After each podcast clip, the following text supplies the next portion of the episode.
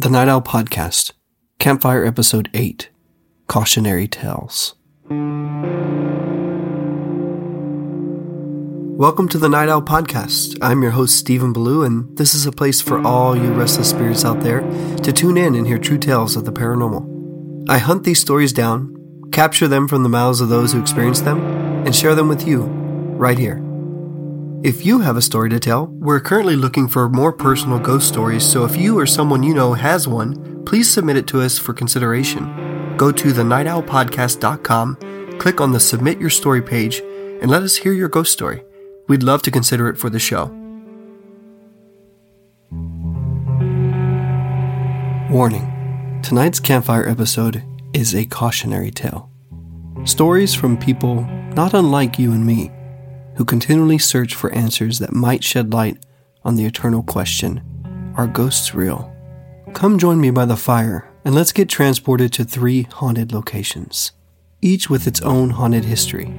One such place is Zach Bagans' Haunted Museum in Las Vegas, a place filled with supposed haunted objects, and a sign posted as a warning of the dangers that one must acknowledge before entering the museum. Another site is the historic Jefferson Hotel, where guest encounters are so frequent, they've created a guest book full of personal experiences that staff now call the Book of the Dead. And lastly, the Magnolia Hotel in Seguin, Texas, a place with so much history and haunts that the owner once stated, I love it when people say, if only these walls could talk. Here at the Magnolia, they do. Cozy up, grab a cup of coffee or a glass of whiskey, and join me by the fire. Stay tuned. Before we begin the show, I have just a couple of short announcements. We have our first ghost tour of Pioneer Farms coming up. This tour will be an intimate deep dive of the location with me, Sarah, and Alexis as your tour guides. We'll take you along the trails we walked, stopping at the places we stopped. And to top it off, we're ending this incredible night with a warm campfire on this historic site. This special tour will be on the night of the new moon November 26th when the energy is high, and we will only have 20 tickets available. As usual, Patreon supporters got first dibs on these tickets, and by the time this recording is released, I'm not sure if tickets will still be available, but you can go to our website, thenightowlpodcast.com, and click on our events page to find out. Finally, we're thrilled to announce that we won Best Local Podcast in the Austin Chronicle's 2019 Readers Poll. You all voted and brought home this amazing win for us. A big thank you to all the listeners out there, and a special thank you to our Patreon supporters who have continued to make this show possible financially. Actually, everyone, including you listeners, owe a big thank you to our Patreon supporters. Straight up, without the support of them, this show actually could not exist. So thank you, sincerely, Patreon supporters. But I couldn't go on without thanking one more group of people my team Tao, Alexis, Sarah, Jennifer, Dad, Nick, Bo, David, Alex, Alicia, Sean, Sandra, Brian, Mikey, Franklin, thank you. Thank you, thank you, thank you for all the hard work, the long hours, and dedication that you put in to make this show what it is. This episode is brought to you by Oh Boy Print Shop. When you need custom t shirts, this shop's got your back. Crisp, clean t shirt printing without setup fees or hidden costs and always delivered on time. ohboyprintshop.com. That's O H B O Y printshop.com. Mention the Night Owl podcast and get $50 off your first order.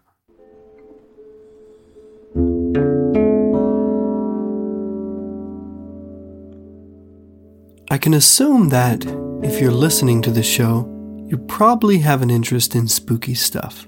Some of you might be into horror movies or books, maybe goth culture, witchcraft, esoteric arts, magic, maybe even murder, mayhem, and true crime.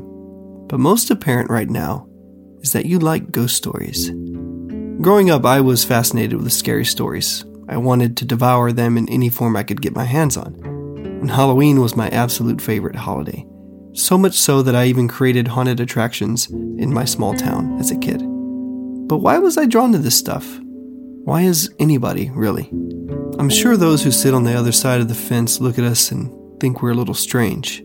Hell, they might even be afraid of us. But I feel there's a reason we like creepy stuff, aside from just taste, which plays into it, of course. but our brains actually have a lot to do with it. I once read an interesting article on healthline.com called Why We Like to Be Scared. In it, they reference a Dr. Margee Kerr, a sociologist and author of the book called Scream Chilling Adventures in the Science of Fear, who basically says that when we get scared, our body reacts like a well oiled machine, pumping out neurotransmitters and hormones that in turn actually produce a positive outcome in us. It makes us feel good. But there's a catch to this. For this to happen, it has to be under the right kind of scary circumstances. For this so called feel good chain reaction to occur in our bodies, it has to be a scary situation that we know is safe. For instance, scary movies, carnival rides like roller coasters, and staged haunted houses. She describes this type of experience as hijacking your flight response and simply just enjoying the ride. Our mind and body know that there's no real danger, but it still responds in this way to it. I found this intriguing, but I began to think about how this all relates to me and perhaps you listeners out there who are so curious when it comes to ghosts and the supernatural. For those of us who seek out ghosts in our own unique ways, whether it's listening to the show, taking a haunted tour, or maybe even investigating a haunted site, do we get the same positive high that Dr. Kerr refers to? Maybe. But this last thought brought up an important note here for me. She says it only works if you know you're safe. So, for those of us who believe or are open to believing in ghosts, does this still apply? And if we travel to haunted places in hopes of finding something, how do we really feel if we actually find what it is we're looking for? Tonight's three stories shed light on this very question and throw up a warning sign to all of those who seek out paranormal experiences for themselves. A couple of the stories will reference some photographs that were taken, and I'll be sure to include these in a blog post on our website. A couple years ago, Holly and two of her friends decided to celebrate her birthday by traveling from Austin to Shreveport to hit up a casino for the very first time. But on the way there, they discovered that there was a hotel in Jefferson, Texas that was reputedly haunted. So Holly and her friends decided, let's get a room. And there were plenty of rooms available at this historic hotel nestled on a small side street of this Texas ghost town. Holly didn't know it at the time, but she was about to get the scariest birthday present of her entire life. I call this story Vacancy. My name is Holly Barentine. I was born and raised in Austin, Texas, and I've always had fascination with the paranormal. My story takes place, though, in Jefferson, Texas, in December of 2016.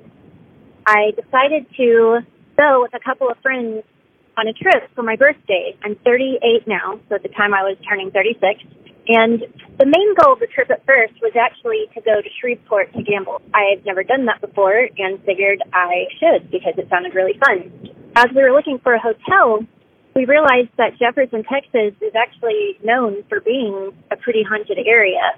Um, they have several hotels there that are haunted. In fact, the hotel we ended up staying at is one of the top 10 most haunted hotels in Texas, from what I understand after kind of reading up on it after the fact. So, you know, we decided to go thinking it'd be a lot of fun, not really expecting much. We get to Jefferson, Texas. It's myself, my friend Ashley, and my friend Chris. We get to the city, which looks like a complete ghost town. It's basically one street, and it looks like almost everything is on this street, and then maybe a couple of antique shops around a block or two. Once we got to the hotel to check in, we all noticed, the three of us, that we all ended up getting pretty bad headaches. And the weather had gotten a whole lot colder than it had previously whenever we left. We just chalk it up to the weather. So we go across the way, we eat couple of burgers at this other bar. We decide to kind of look around the town and check out all the antiques. When we leave the hotel to go and get this food, our headaches kind of subside after a while. So we're thinking, okay, yeah, we definitely just needed to get food and everything. So a couple hours later, we get back to the hotel so that we can get ready for the evening, shower up, and headed out to Shreveport to do some gambling.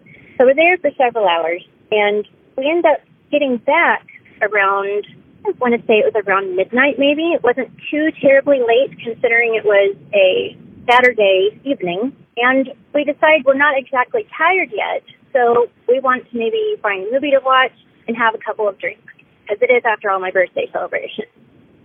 So Chris decides to go and get ice for us from the ice machine down the hallway. And one of the men from the room, I guess it was like a man and his wife, they were standing outside and they were packing up and getting ready to leave in the middle of the night. We're trying to determine what the problem is because it is pretty late and they are a little older. I would say they're probably in their 60s or so. So it's kind of odd to see them up so late. So about 15 minutes pass by and Chris goes back in the hallway. At that time, the man who was across the hall from us told him that they are leaving and to look out for the woman in white. Chris asked him what he meant by the lady in white, and the man elaborated a bit, saying that um, they kept hearing noises whenever they were trying to sleep, and it sounded like it was coming from outside. So the man supposedly stood up, looked out his window to look outside, and there was a handprint on the window right in front of him that came from inside of the hotel, but he was the only one standing there. That freaked him out, and that caused him and his wife to leave at, I guess now it's about twelve twelve thirty in the morning or so, in the middle of the night in Jefferson, Texas, which is in the middle of nowhere. I don't know where the nearest city is, but it's not anywhere close by. So you know they're going to have to be driving for a while just to get back. So we immediately decide that we want to investigate. Well, at least Ashley decides she wants to investigate. I personally had not been feeling well since we got back because it seems like every time we got to the hotel, no matter how great I'd been feeling while we were out, I immediately started to feel nauseous or have really intense headaches. So I decided to just lay in bed with the lights on while Steve and Chris decided to go and investigate. They didn't see anything, but they did say that they noticed that the door was open. The I guess the couple had never actually shut it all the way. They didn't see anything in the room, so that kind of calms their minds a little bit. And we ended up deciding to just go to sleep because that was pretty unsettling and we're no longer really in the mood to, you know, watch a movie. It's just been a long day and I'm really not feeling good by that point. So over the next couple of hours though, what happened was not anything that we expected. We began to hear weird noises, like it sounded like keys were dropping in the bathroom over and over and over and over again. It sounded like babies were crying in another room, which, you know, I just assumed to myself, I'm sure that, you know, whoever has their kids here, the kids probably are having a hard time sleeping. It happens. I have kids of my own. I totally get it. But that did add a little bit to not being able to sleep. I know that the closet door that of the room that we were staying in kept kind of opening on its own, but I kept chalking that up to the fact that it's a very old building. Maybe it was just settling, you know, not a big deal. I'm basically just trying to find reasons why every find logical reasons as to why these things are happening. My name is Ashley Cherie and I'm from Dallas, Texas. I'm going to tell you about my account in Jefferson at the Jefferson Historic Hotel. During our stay there, we did experience some strange activity. The first thing that happened actually happened during the day. Holly noticed it. Every time that we would leave the room, the closet door would continuously pop open, but it would remain shut the entire time when we were actually present in the room. So that was pretty odd. The real fun actually started at night. So since there were two beds, I laid down in the one that was on the left um, she was over in the other one. And we were just laying down to uh, go to sleep, probably around 12 a.m. We began to hear what could be best described as clanking sound coming from the bathroom. Um, sounded kind of like a metal fork or a spoon being thrown onto the ground. So every time that we would get up, well, actually, every time I would get up to go check on the noise, um, it would stop. So I'd turn on the light, there wouldn't be any noise. Um, I'd have it the light on for at least five minutes, no noise. As soon as I would turn off the light and go lay back down, then the clanking would start again, um, which is really, really strange because this was not happening during the day while we were there. What really, really changed my mind on the whole thing, though, was whenever I was just about to convince myself it's okay to just fall asleep in the strange place that's creeping us out, I noticed it felt like someone was playing this little piggy on my toes.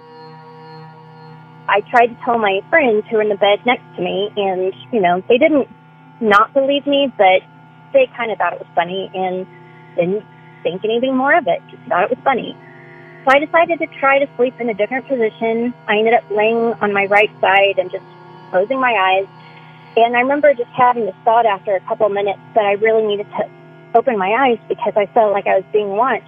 And when I opened my eyes, lo and behold, in front of me, I saw this black round mass, like a face right in front of me, with very dark stringy hair or very dark hair that was possibly dreadlocks, right in my face. I mean, like almost touching my face.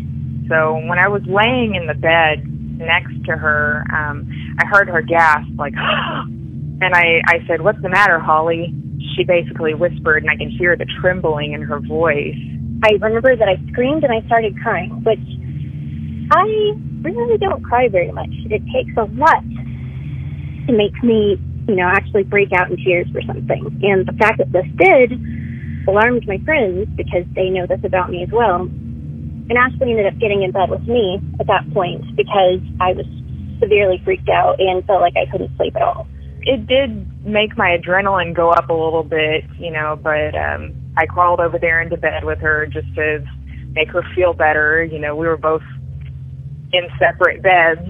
so that was a little spooky in itself whenever there's activity going on in the room. So I finally start calming down and she was basically just hugging me while we were in bed. We're hugging each other, trying to calm down and trying, we just wanted to get sleep and get out of there.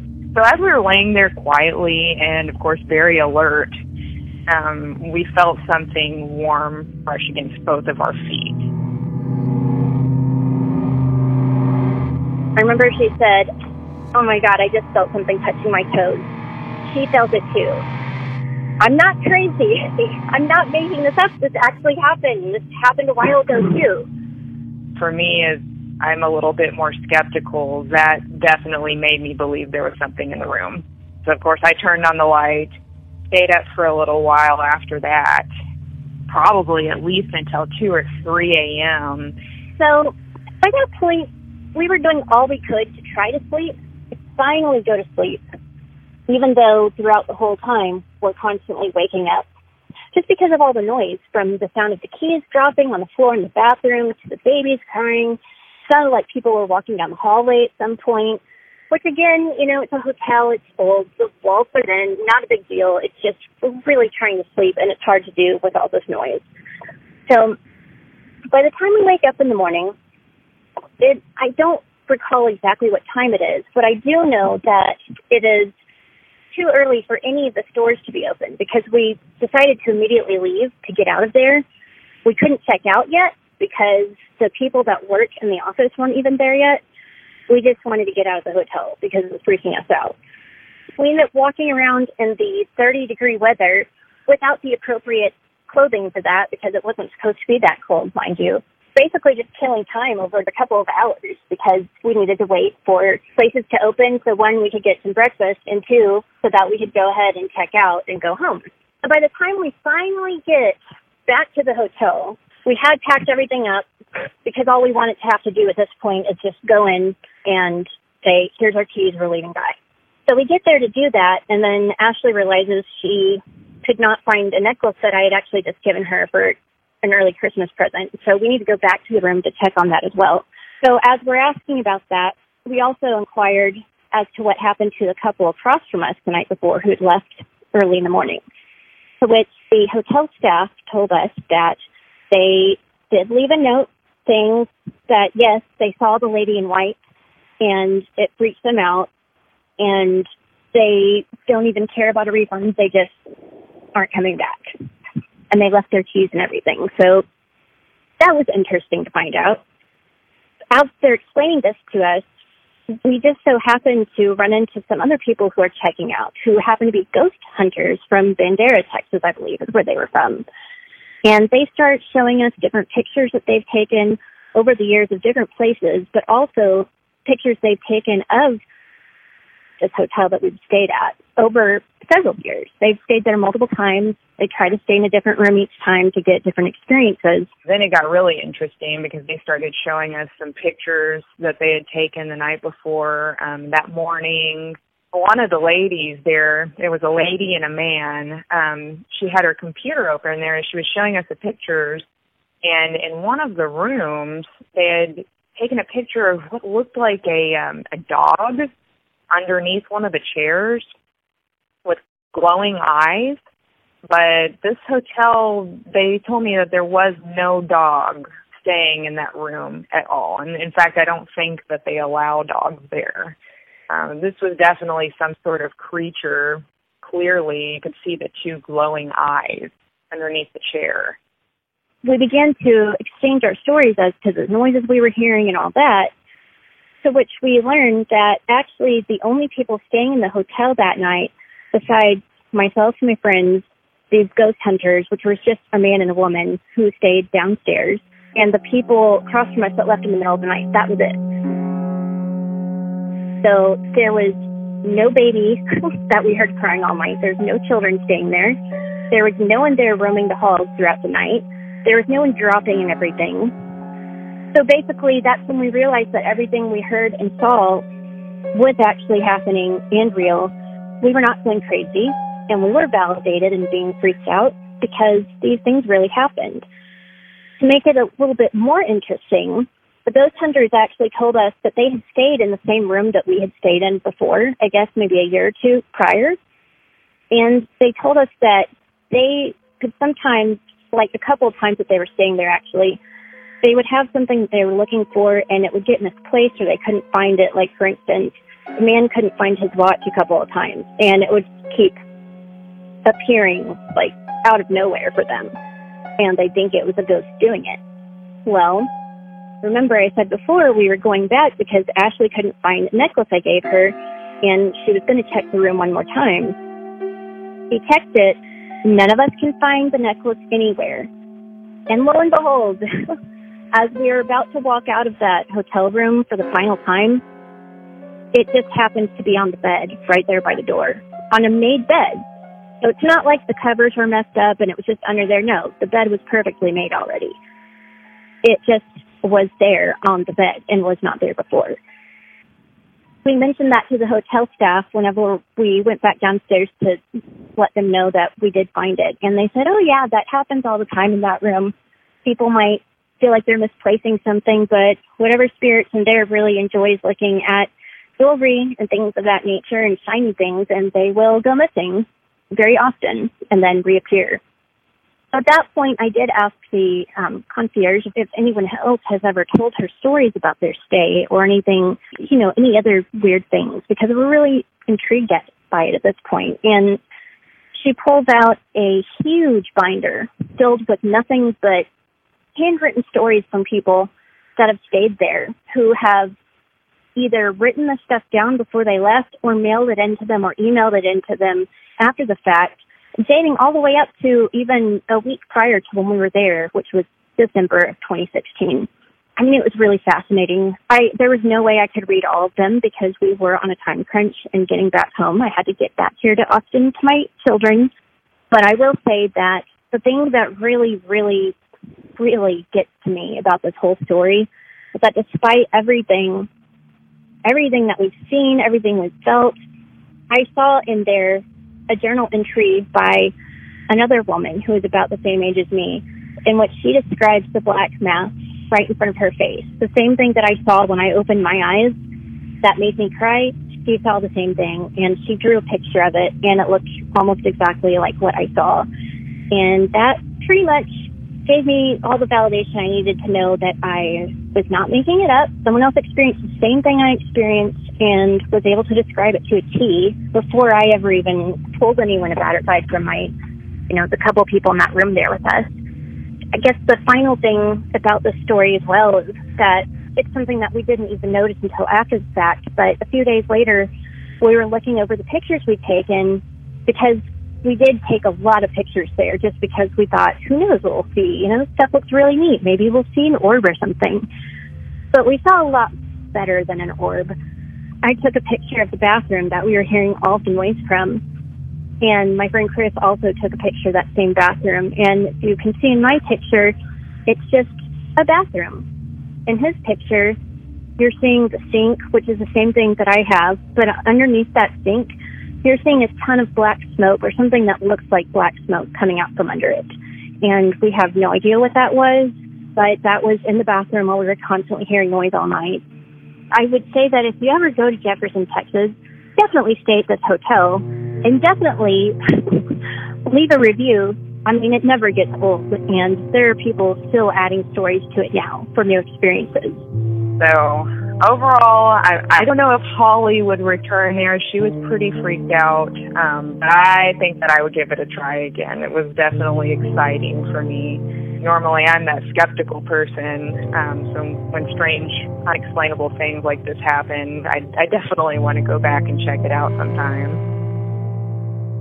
The historic Jefferson Hotel is located in the pine and cypress swamp country of Marion County, Texas, near the banks of the Big Cypress Bayou. This area was once inhabited by Caddo Indians, and many mysterious fables and tales exist of the ancient Caddo spirits that whispered through the cypress boughs of the nearby bayou. In the 1840s, cotton was king in this area, and many a steamboat navigated from New Orleans up the Mississippi River to the Red River and then up Cypress Creek to the newly founded town of Jefferson, moving cotton and other commodities to market. The Jefferson Hotel began life as a warehouse to store cotton around 1851 and changed hands many times in the following years. Sometime in the late 19th century or perhaps early 20th century, the building was transformed into a hotel and has served as a haven for weary travelers since then. As you walk through the halls, peering into the rooms, visit the lobby, you feel as if you're stepping back in time with all the period furniture, antiques, and decor. The hotel has accommodated Southern belles and riverboat gamblers, it was once known as the Crystal Palace in the Roaring Twenties, with ragtime music echoing down its halls. And it's even said that the hotel housed a bordello at one point. The staff and guests of the hotel say that there's more to the hotel than stories and tales of the historic past. There are ghosts and spirits still residing within the hotel's storied walls, and many of these experiences are recorded in a book behind the registration desk, many refer to as the Book of the Dead and the pages are filled with handwritten accounts of strange noises, footsteps in the halls, cold spots, and eerie sightings. One of the most frequent sightings is a pair of children, always described as a boy in knee high breeches and a girl in a pinafore, white leotard, and black high top button boots, and often heard laughing and chasing each other down the halls. They are known as practical jokers. They move small objects such as coins or keys there's also a tall male figure in a long coat and high boots with pants tucked in. He's apparently the most solid, hard to miss apparition. Many have spotted him in the rooms at night, and others have followed him down the hall only to have him suddenly disappear. Room 19 at the hotel is particularly high in paranormal activity. One story is of a young prostitute, possibly named Judy, who was stabbed by a patron and left to die in the room's bathtub. She is said to appear in the mists of the hot showers and leave messages in the mirror. Another ghostly guest of room 19 is named Libby in white, a beautiful young woman in a bridal gown. She is believed to be the pregnant bride who was left at the altar and subsequently hung herself from the unusually tall headboard in room 19. It was hard to determine if the Jefferson Hotel is still open to the public currently, but if you happen to be passing through the town and you need a place to stay, Perhaps it will be open and there will be a vacancy just for you. We'll be right back with two more cautionary tales for you after this short break. Stay with us. This episode is brought to you by Oh Boy Print Shop, custom printed t shirts made in Austin with love. Now, there are many reasons why I love this family owned print shop and why Oh Boy is my go to shop for all things Night Owl. But let me pick one to rave to you about today. Have you ever ordered custom tees from an event or bought some from your favorite band or company, only to realize that they're thick, scratchy, and look like you're wearing a bag that isn't very flattering on you? Well, that's one thing that won't happen to you when you're with Oh Boy Print Shop. They offer a variety of t-shirts to provide the right choice to meet your needs. I myself prefer comfortable, slightly fitted tees that look and feel awesome enough to wear every day, either by themselves or under a throw over shirt or sweater. Oh Boy Print Shop helped me pick out a tee that fit those needs, and honestly, when I open my closet in the morning, I skip all my other tees and go straight for the Night Owl shirt because it's the most comfortable and flattering tee in my entire closet now. Oh Boy's aim is to provide you with the options that help you get the product that meets your every need. So, there's no more need for hesitating. Order your first batch of custom printed tees with Oh Boy Print Shop today, and you'll be in great hands. Plus, now you can get $50 off your first order by simply mentioning the Night Owl podcast. So what are you waiting for? Visit ohboyprintshop.com. That's O H B O Y printshop.com. Next up, we'll hear from Alyssa. This story takes place at the Magnolia Hotel in Seguin, Texas. The place began as simple as a two room log cabin with a dog trot around 1840. The cabin was built by James Campbell, a veteran of the Texas Revolution and one of the original Texas Rangers, and also founder of the town originally called Walnut Springs, later changed to Seguin in honor of Texas patriot Juan Seguin. But Mr. Campbell was only able to call this home for a short time because he was ambushed and killed by raiding Comanches as he was traveling to San Antonio one day. He is said to be one of the many ghosts who haunt this establishment. The new owner, Jeremiah Strother Calvert, expanded the cabin and it became Seguin's first stagecoach stop and eventually a hotel. The basement was hand dug by slaves and was used as an Indian raid shelter for women and children when the men rode out to engage the raiding Comanches. This same basement was later used as Seguin's first jail, there are still remnants of bars on the windows and latches from the cells still visible.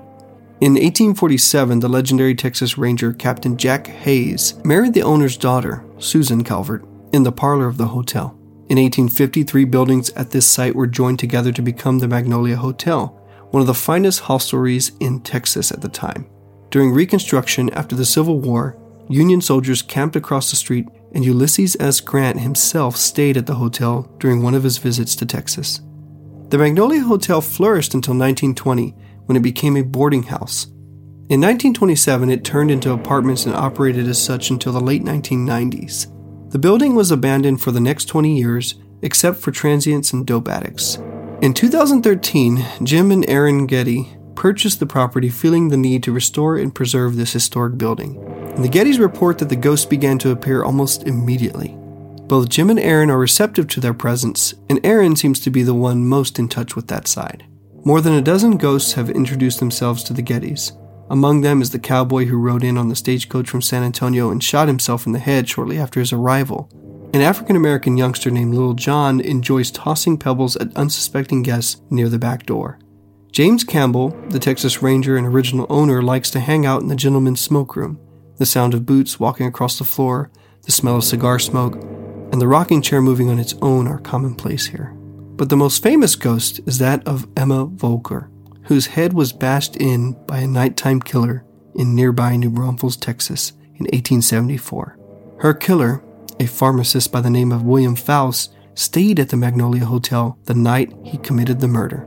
The story goes that Faust's wife was staying at the Volker house that night and sleeping in the Volker's daughter's room. Mr. Faust was in love with his wife's sister and had planned to murder his wife so he could be with her. Mr. Faust went to the Volker house in New Braunfels, axe in hand, and proceeded to attack who he thought was his wife, but unfortunately, it turned out to be 12 year old Emma.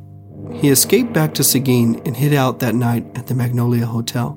He was later arrested, charged with the murder, and eventually killed inside the jail in New Braunfels, Texas.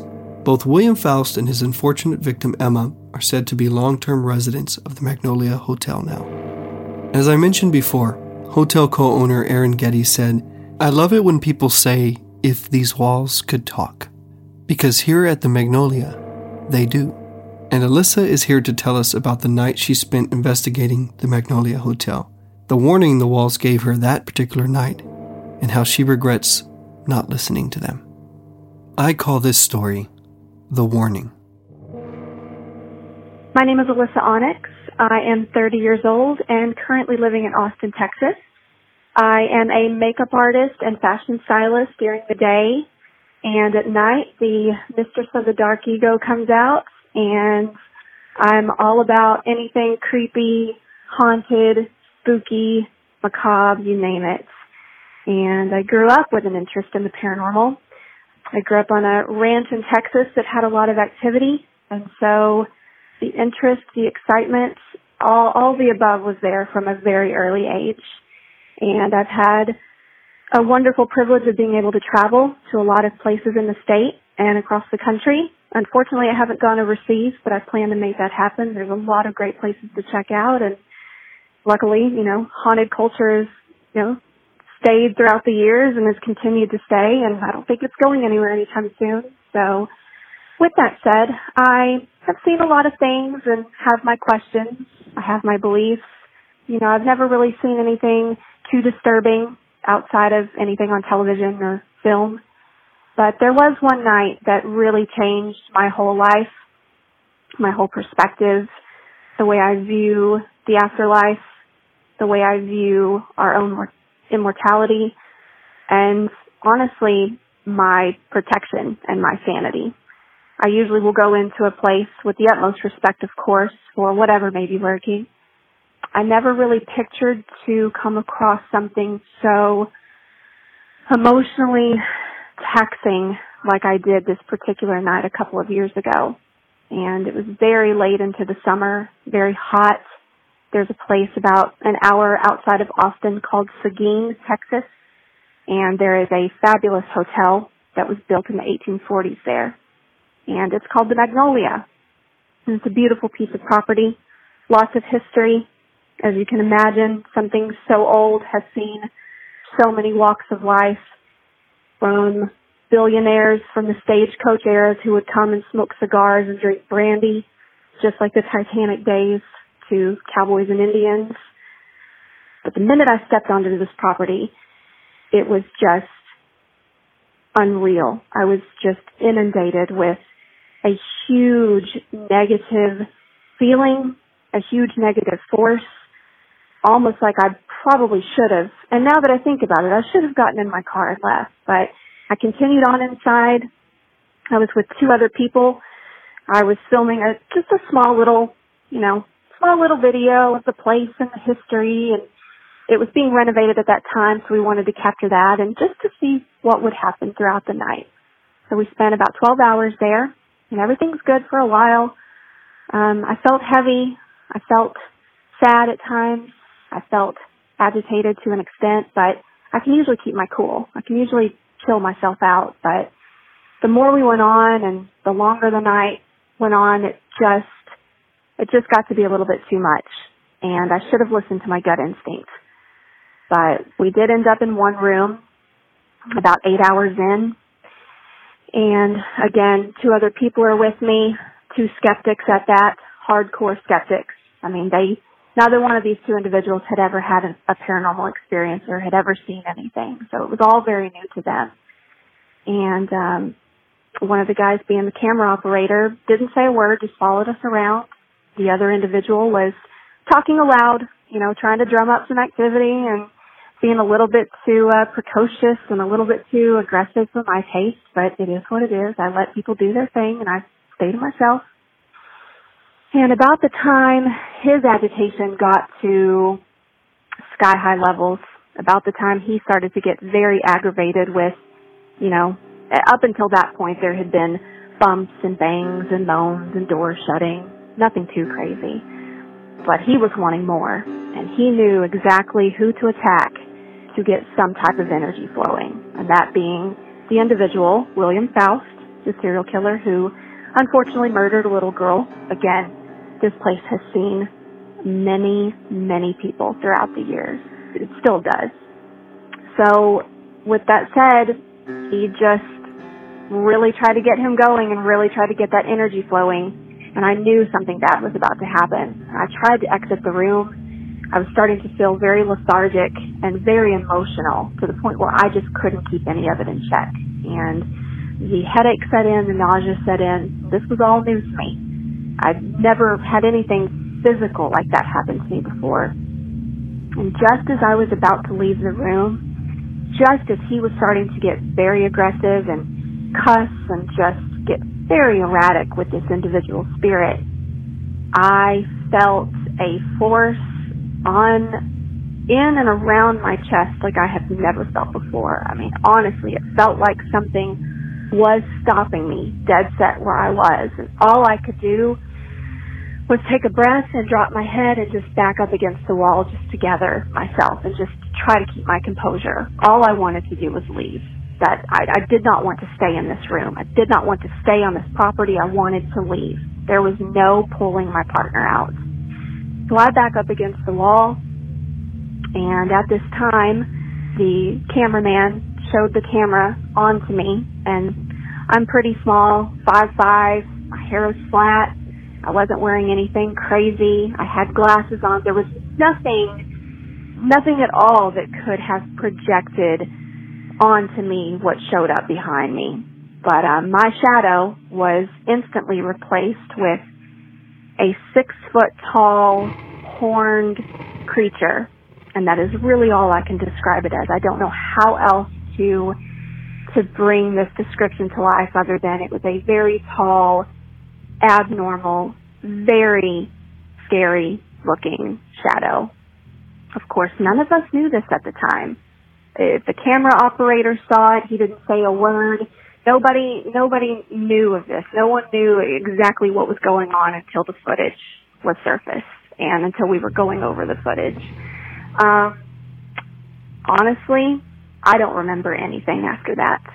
All I know is from firsthand accounts of my partner and the camera operator of what happened. But we spent a good four hours more in this location, in this property, and I had a full mental breakdown. Um, I had to leave at one point, and I spent the remainder of what was supposed to be our night because we had the place for a full day. I spent the remainder of the night just throwing up violently in the bathroom and just as someone who suffers from anxiety and, and panic, you know, disorders, I know what freaking out feels like and this completely just topped that. I was hysterical. I don't remember leaving. I don't remember driving home. It took me anywhere from two to three hours to get home, which again, Seguin is only an hour away. Shouldn't have taken me that long. And what transpired over the next couple of months was very violent.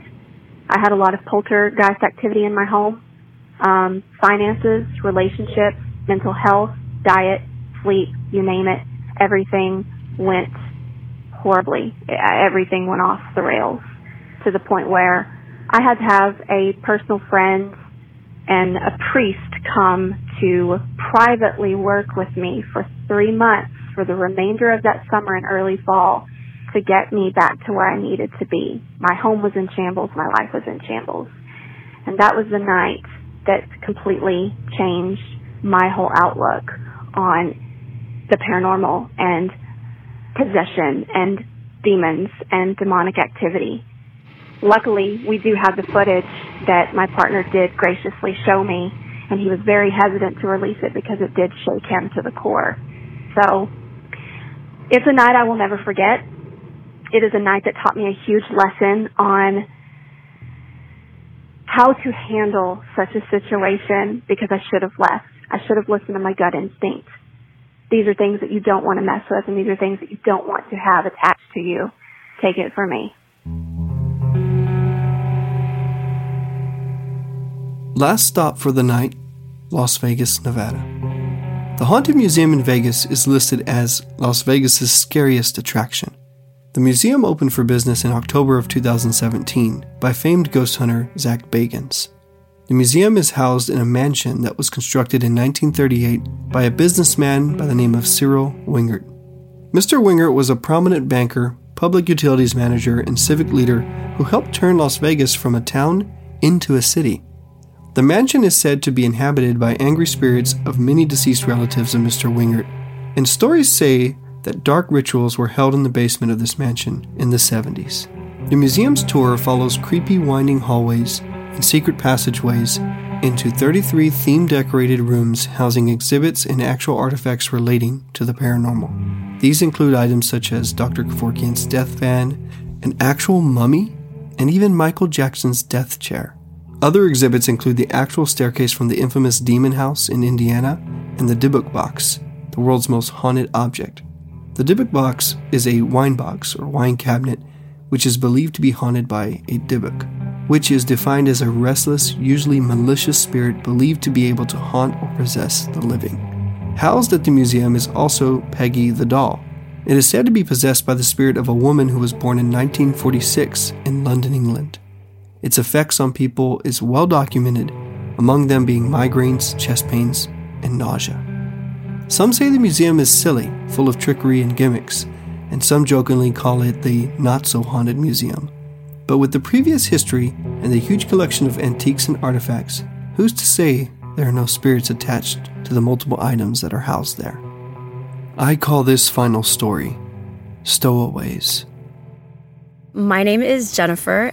Mm, I'm originally from San Antonio, Texas. I've lived in Austin for the better part of 15 years now, and this story takes place in Las Vegas, Nevada it, it was last September, a friend and I decided that we were going to go to Las Vegas just to have a weekend. I hadn't been since I was about 14, and who really experiences Vegas when you're 14? So I thought, okay, let's go.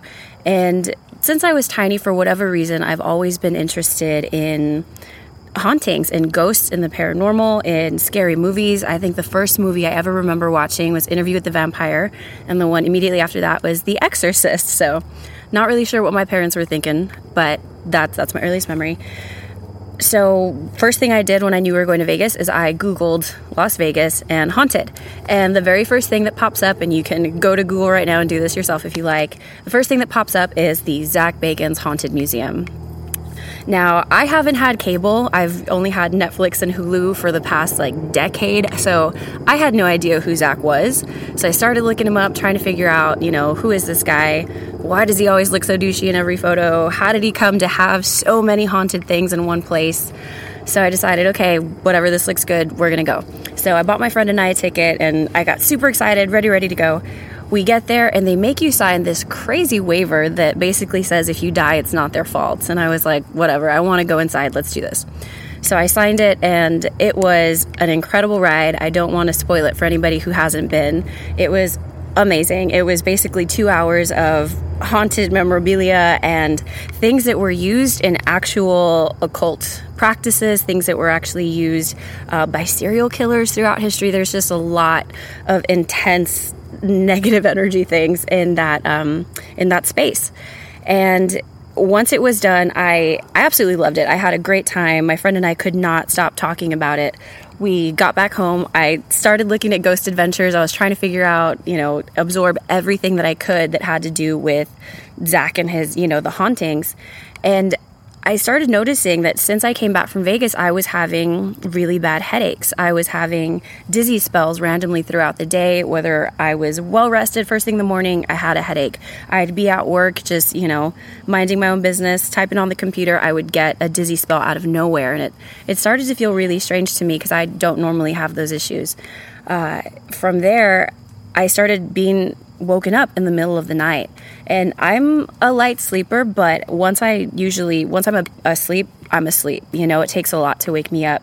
And I started waking up at 315, 325, 326, you know, 305, 345. And it wasn't lost on me being a horror fan that that is the witching hour, you know? So I started thinking, okay, well, maybe something's going on here, but I, I, don't really know what to do about it. So I started getting nervous about sleeping by myself, so I allowed my dog to come into my bedroom with me, and he would sleep at the foot of my bed, or on the foot of my bed, rather. And one night, instead of waking up on my own, I woke up to the sound of him growling. And I reached over, grabbed the flashlight that I keep by my bed, and I, I turned it on to see what he was growling at. And what I saw was him standing at the foot of my bed, looking off into the corner of my bedroom, baring his teeth, and his hackles were raised. And I couldn't see anything, so I got really scared and decided, you know, this is a bad idea. So I kicked him out of the room. if there's something in there, I don't want to know what it is. Please just just leave the room. And that's when I started feeling that something was in the room with me during the day, minding my own business, you know, I'd be folding laundry and I just kept looking over my shoulder because it felt like something was just there. And I, I couldn't explain it, but it felt like someone was just standing there. And I started not only being woken up at night, I started waking up to the sound of somebody yelling in my ear. And I couldn't I couldn't make out what it was. It was just yelling and when I opened my eyes it sounded kind of like an echo down a hallway. It started to fade. And I got I got really nervous. You know, it takes a lot to startle me, and I just was not comfortable in my own space anymore. And one day I was sitting down reading a book, and I decided had to go to the bathroom. So I set the book down, left the room, and when I came back, the book was flipped over on the other side than I had left it. And that's when I decided, okay, enough is enough, and I reached out to my my psychic, my tarot card reader here in Austin, and we decided to meet in a neutral location at Peace Park downtown. And when I showed up, I gave her a hug like I, I usually do. She grabbed me by the shoulders and pushed me away, and she said, "Where did you go, and what did you do?" I'm Chosen. I'm a local psychic medium, health educator, a community activist here in Austin. I have been offering my services professionally since the age of about 14, so almost 25 years now. Jen has been a wonderful client uh, of mine almost as long as I've been in Austin. So when she reached out to me, I, I didn't think anything of it because it's typically, you know, she normally likes to check in. But as soon as she reached out to me and I sat with it for a while, I immediately knew something was wrong. Energetically, she did not feel the same. And when I met her in person at Peace Park, I immediately felt other energies attached to her. And I immediately asked her, literally, where the fuck have you been? And I said, What are you talking about? You know, I, I hadn't told her anything. I just told her I wanted to meet. Uh, and she, she said, You have something on you. She says that, in fact, I think it's two somethings. You picked something up. Where did you go? So I explained to her about the haunted museum, and she told me I was crazy. She couldn't understand why I would go into a place with so many objects.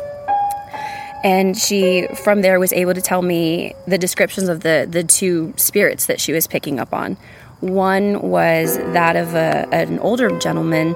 She described him as wearing like a, a big brimmed black hat and a big overcoat. And she said he had two silver pistols on his hips.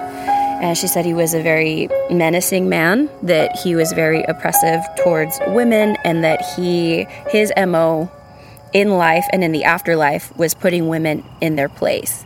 He felt like he could have been from the late 1800s, early 1900s. I kept feeling like saloon girls, gunfights, gunslinging, but women were property. Women were meant to be objectified in his world. They were not of any significance outside of his own pleasure or gain. They were just literally, at best, property.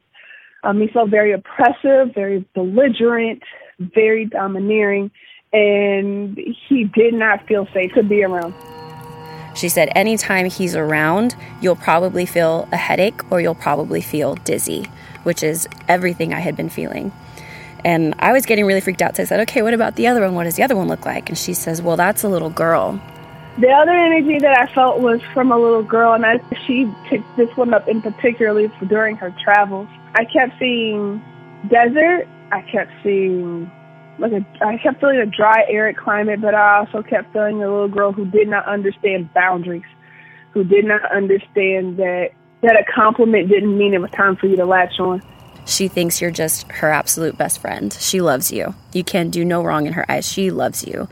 And my mind just immediately started racing back. What rooms was I in? What did I touch? What did I do? Because in the museum, they allow you to touch different things and stand in certain places. And anytime it was offered, I was the first in line to do it. You know, this this stuff is very interesting to me. And so I'm just, I could not figure out where any of this stuff was. But I told her I'm not being able to sleep at night, so I don't know what I'm supposed to do. Help me. I then began to explain to her that I felt like these energies definitely needed to, you know, be released from her, needed to pass on. I especially voiced my concerns, extreme concerns about the male energy that I felt. And, you know, not to just throwing this out there, sometimes in the spirit world, you know, when when we're reading for people, it's difficult because the the physical world, you know, has more, you know, deals more with gender fluidity and things of that nature. But a lot of times for readers, it's it's hard to. I don't want to say subscribe to that, but if you're seeing male, you can't help but say male, you know. So sometimes when people come to see mediums, they're like, you know, they want you to use, you know, masculine or feminine, but you can only give what you get. I then advised her that, you know, there would be a three step protocol. I made her a blend of different herbs and baths that I needed her to use in order to strip herself, cleanse her aura, but also to create boundaries and barriers around her energetic field and her personal space. So she says, "Okay, I'm I'm gonna mix you up a batch of uh, Florida water, agua florida, and I said, okay, I don't know what that is, but if you think that'll help, she says, yes, I'm going to make you that. I'm going to give you a list of things to take, and I need you to take a series of three cleansing baths. You need to do them over the course of a full moon cycle, and you need to make sure that when you do it, you cover yourself from head to toe. Don't don't miss an inch of your body. Make sure you are fully immersed in this water. And I said, okay, I, I, I don't know what any of this is, but I'll give it a shot. And she said, just as a warning, when you do this, the spirits won't be happy that you're trying to get rid of them. And I thought, awesome, you know, uh, I, I don't know what's going to come from this. And she says, it, you know, they might not do anything, but they also, they may resist you.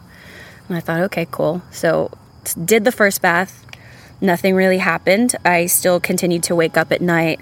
My dog, at this point now, he would be lying on my bed. We'd be sitting there watching TV, and he would just yelp, get up, and run out of the room. And he would just turn around and stare at me, stare back into the room. I like somebody had hit him almost. Uh, I I didn't know what was going on. I started getting more and more nervous. So immediately after that, I took my next cleansing bath, that the second of three and after that, I, I, noticed that I was having scratching and bruises appear on my arms and my legs. And so I, I text, you know, my, my reader, I said, Hey, is is this part of it? She says, Yeah, that's them resisting. They don't want to go. And I, I tell her, "said I don't know why this is happening. I, I just wanted to go have fun at, you know, this, this haunted museum. I just wanted to enjoy myself in Vegas. And she says, Well, I don't know if you know this or not, but you're an empath. She says, You, if not now, will soon possess the ability to see spirits and to communicate with spirits. And I said, That's awesome. I don't want to. I, I would really rather not. And she says, Well, okay, but you're you're going to. So we continue, still same thing. My dog won't come into my room anymore. I'm still I'm going on a month and a half now of little to no sleep every night. I've I started leaving my television on at full volume just so that I wouldn't fall asleep, that I wouldn't be woken up by whatever it is that was bothering me at night, yelling in my ear. And again, just sitting sitting in my room, just trying to make the best of the situation. I my dog reacted to something, and I look over and I saw a single like a tendril, a curl, what looked like like a dark blonde color, dark blonde hue of hair, just floating in the air, and it it freaked me out. And I just kind of I closed my eyes, and when I opened it again, opened them again, it was gone. There was there was nothing there, but now my dog was roaming the edge of the bed, just looking at the floor. Like he was he was looking at something, he was he was playing with something. This time his tail was wagging, so he wasn't scared, but he was playing with something that I could not see. Um, so again, take to my phone. My reader says, "Oh yeah, that's a little girl. She's she's got curly blonde hair." And I thought, okay, well, I, I, I want this to be done. So I took my third and final bath my cleansing bath on the exactly a month out from when I took the first. And after that, it was just like somebody switched on a, off a light. It just it stopped. Everything stopped. I was sleeping through the night again. My dog was coming back into my room, having having no troubles. Uh, I, I was well rested for the first time in about two months. I didn't hear anything. I didn't see anything. From then on, it was just like nothing had ever happened. And it's kind of put me off of going to haunted places a little bit before I did it a lot more frequently. Now I still do it, you know, despite what my reader has told me and despite what my experience tells me, I, I still do it. But I will say that I am a little bit more cautious now. And I do now sleep with a St. Michael candle lit. And previously I had to sleep in a completely dark room. Now I cannot sleep without that light on. I'm hoping that goes away soon. but yeah, you know, you see it in movies and you hear stories about it and it sounds really fun, but when you're experiencing it, it's anything but and you you just want it to stop. One thing that I would definitely like to say is that, you know, when you go to places that um, have a lot of spiritual activity, regardless of if it's a cemetery or a haunted tour or any any you know even your your you know old home within your family be very cognizant of the fact that one, it's not always just the building, the physical structure. A lot of times the land is where a lot of these entities are like kind of tethering themselves to. So you have different timelines happening within a physical structure a lot of times that people don't think about. So if you know that you're particularly susceptible or prone or sensitive to being around energies, like if you know that you are pretty intuitive or empathic or psychic, um, I always recommend keeping something on you like a piece of black tourmaline, a piece of onyx. Keeping a bottle of salt water handy helps a lot. Um, that way, when you go come from out of these places, you can spritz yourself, and it kind of helps to give yourself a quick. It's almost like hand sanitizer in a spiritual way, and then you can get home or get to your practitioner and like really strip. But don't go into these places lightly, just thinking of them as novelty. A lot of energies get attached to people and their weaknesses Jen, she gave the little girl a compliment, or the object, I should say, that was pertaining to her, um, a compliment. And this is a little girl who never really knew like genuine love. So she got really attached to Jen because Jen actually was being a genuine person, something that this spirit never knew. So keep in mind that you're going into someone or something else's territory. Be respectful. Don't take it lightly. Don't just view it as a novelty. And when in doubt, should you start hearing screaming, you know, voices, if you start feeling more depressed, if you start feeling as if, you know, your mood is shifting and you don't quite understand why, seek help. You know, that's why people like myself are around. We're here to do the work and we're here to help you guide yourself through it. And yes, you can go on Pinterest and Wikipedia and all these places and there's all this information out there, but I highly recommend, you know, seeking professional assistance because sometimes you wind up making the situation worse without even realizing it. As Chosen Eyes suggests, it's wise to arm yourself, but to take it one step further than carrying crystals and salt water, I advise you to educate yourself. If you're interested in the paranormal, research the places you might visit, learn the histories and the stories surrounding them, but most importantly, learn about your own spiritual susceptibility. And before you pack your bags and visit that haunted site or take that ghost tour, you have to stop and ask yourself I mean, really ask yourself if I go looking, do I really want to find what it is I'm looking for? Because one of these times, you will.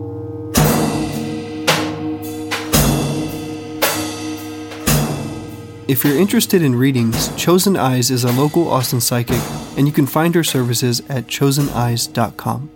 Also, our team member and spiritual practitioner Alexis, along with his partner Eric, have their own practice called City Alchemist.